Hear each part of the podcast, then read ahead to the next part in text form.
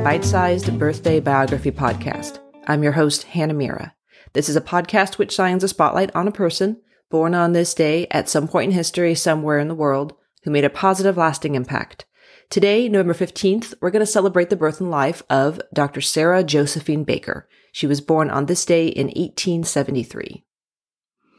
Dr. Baker, or Dr. Joe, as she was commonly known, is easily one of my favorite humans that I've learned about thus far. Not only was she a radical public health pioneer and physician, like Dr. Harvey Washington Wiley, whose work saved the lives of over 90,000 infants, she was also the medical detective who helped track down and arrest Typhoid Mary.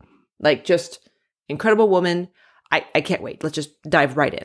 So, Sarah was born in Poughkeepsie, New York, to a rich Quaker family led by attorney Daniel Baker and his wife, Jenny Baker, who was one of the first Vassar College graduates. At the age of 16, Sarah's brother and father both died of typhoid, which led Mary to want to pursue a career in medicine. Partly because she wanted to help the community, but partly because she felt an impetus to support her mom and her sister. So, she gives up a, a, Vassar scholarship and she studies science at home before enrolling in the Women's Medical College at the New York Infirmary founded by Dr. Elizabeth Blackwell, the first female physician in the U.S. Sarah excelled in her study. She failed only one class called the normal child, which Sarah says started her lifelong fascination with pediatrics. So she graduates in 1898 and she began a year long internship at the New England Hospital for Women and Children in Boston. And when she finished that up, she worked in private practice for one year. But she got kind of restless and she wanted to help the community in a larger way. So in 1901, she took and passed the state exam to be a medical investigator. It's an unbelievably cool job title. In 1907, she is made the Assistant Commissioner of Health in New York City, and the following year, she is appointed Director of the brand new Bureau of Child Hygiene. And she decides to take on the worst slum in the whole city, Hell's Kitchen. At that point, over 4,500 people were dying there every week. 1,500 of which were babies, and a third of all kids living in Hell's Kitchen didn't make it past their fifth birthday. It was known as the suicide ward among health inspectors, as the thousands of people packed so tightly together with no hygienic practices or finances to afford good medical care ensured that everything from measles to typhoid just abounded. Sarah was stepping into a severely neglected neighborhood and a severely apathetic health department. Health inspectors were expected to visit three schools an hour, and this was obviously impossible. So most of them just called in schools and were like, Hey, are the kids all there? They look alive? Okay, cool. Dr. Joe described the department as reeking of negligence and stale tobacco and slacking. The other medical detectives began to chide her, saying that when she was reporting sick kids, it made the department look bad, and it was the practice of other inspectors to drastically downplay the amount of ill babies in the tenements. But Dr. Joe refused to fudge on her numbers, and ultimately the other health inspectors were dismissed and new, more honest ones were brought on. So, tapping into her love of pediatrics, Sarah decided to focus on the infant mortality rate. Dysentery was the number one cause of death for babies, but usually uh, parental ignorance and lack of hygiene kind of played into the context as well. So Dr. Joe recruited a bunch of nurses to start the first infant care programs for mothers in Hell's Kitchen. She taught them how to wrap babies in cool, breathable fabric instead of hot wool blankets during the summer months, how to give them a balanced diet, how to properly bathe them, how to give them a safe sleeping area that wouldn't suffocate them. Like all this stuff is obviously common sense today, but back then it just wasn't. There was no parenting books or blogs, obviously, and things like maternal mental health and postpartum depression, a comprehensive understanding of germs and There was, you know, no refrigeration. Like all this stuff made life way more dangerous for babies in the slum. Plus, the vast majority of people in the slums were immigrants who had no idea how to survive in the world's largest city, having mostly come from small towns or villages. And they were kind of written off as hopeless by health inspectors, sometimes simply because the inspector couldn't understand their language. So she set up a station where mothers could get safe milk. If you listened to our jumbo October 18th episode on Dr. Harvey Washington Wiley, you'll remember how the average bottle of milk in the late 1800s was mostly water with some milk, plaster of Paris or chalk for whiteness, and a float of pureed calves' brains in lieu of cream. Like, no wonder a third of babies were dying. Dr. Joe set up these stations so she could ensure that the milk that the women were getting for their babies was unadulterated. And she also created a safe formula so women could go back to work to support the families. She encouraged women to breastfeed, though, if possible, as their milk was obviously safer than anything that was commercially available. STIs were rampant in Hell's Kitchen, and transmission from mom to baby wasn't totally understood. Gonorrhea in particular was an issue because it causes blindness in newborns. There was this practice before Dr. Joe stepped in of giving babies silver nitrate drops to stave off blindness, but the dropper was usually either not sterilized or the dosage was way too high and it ended up actually making babies' eyes even worse. So she invented single dose containers of silver nitrate so that there was no reusing the droppers and the amount in each could be perfectly measured ahead of time. And in the first year she began these measures, the amount of babies becoming blind as a result of maternal gonorrhea or improper silver nitrate application dropped from 300 to 3. And the overall number of infant deaths dropped from 1500 to 200. By 1911, the infant mortality rate for the whole city was down 40%. However, babies were still very much at risk due to unsafe labor practices. Hospitals were for rich people, and children of the slums were usually delivered by midwives, usually unskilled, as they were not allowed formal medical training, or they were delivered by whatever female relative was around.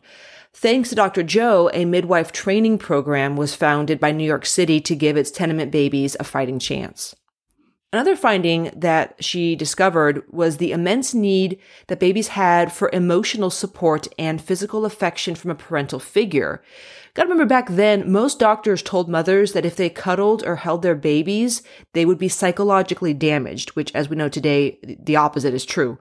So Sarah discovered this when the department opened up an orphanage for abandoned babies, and despite receiving great medical care and safe milk, half the babies died. Once Dr. Joe got involved and instituted her hygienic practices and told staff to hold and interact with the babies regularly, the death rate was cut in half. She was the first doctor to scientifically prove that babies need love. Not forgetting the older children, Dr. Joe installed a doctor and a nurse at every school in New York City to do routine wellness checks. This simple step virtually eradicated the two biggest medical issues in schools at that time, lice and trachoma, which is an eye infection caused by chlamydia, which if left untreated leads to blindness. But wait, there's more. On top of all of this, Dr. Joe was also the person to arrest Typhoid Mary. Okay, quick sidebar on Typhoid Mary for any of us that need a little refresher. So Mary Mallon was an Irish immigrant who had been born infected with typhoid as her mother had it when she was pregnant. But Mary was patient zero or an index case, as it's also called. She was asymptomatic, but highly contagious. She comes to the States when she's 15 and she begins to work as a cook for rich families. Her signature dish was vanilla ice cream with sliced peaches, and it was so good that all the society families who used her would brag about her to their friends, and she began to get a lot of work. In 1900, she took a job for a rich family, and within two weeks of starting, the family began to come down with typhoid. The next year, she began working for a family in Manhattan, and the members contracted typhoid, and their laundress died of it. Mary then took another job with a lawyer, but left after seven out of the eight people in the family came down with typhoid. Like at this point, I don't know if she's connecting the dots or not, or if she just like didn't give a crap that she was getting everyone sick. I don't know. But in 1904, she was hired by a rich lawyer, and within a week, four of his seven servants come down with typhoid. None of the family did, though, because the servants lived in a separate house. The laundress also became ill, and the health inspector that came out, Dr. Wilson, said the laundress was the diseased culprit. As soon as people got sick, Mary bailed, and she went to go work in Tuxedo Park, and within two weeks, their laundress was taken ill and hospitalized. In 1906, she took a position in Oyster Bay with a wealthy family, and within a week, six out of the 11 people in the family had typhoid. Health inspectors tested all the water sources but found nothing. In 1906, she began working for a wealthy family called the Bowens on Park Avenue, and soon the maid got sick and the only daughter in the family died of typhoid. The last family she worked for hired an investigator named George Soper, and after hearing about this most recent case, he realized that Mary was the common denominator. Probably could have avoided all of this if she washed her hands after she went to the bathroom, but she was not aware of the new field of germ theory, as a lot of people were not. So going from taking a crap to making someone's breakfast without cleaning your hands was not at all uncommon. So George had a hard time finding her because she would leave as soon as people got sick and she never left a forwarding address, but he was able to track her down at the Bowen home. He found her in the kitchen and explained to her that he needed her to come with him to be tested for typhoid. So she freaked out and she threatened to stab him with a carving fork.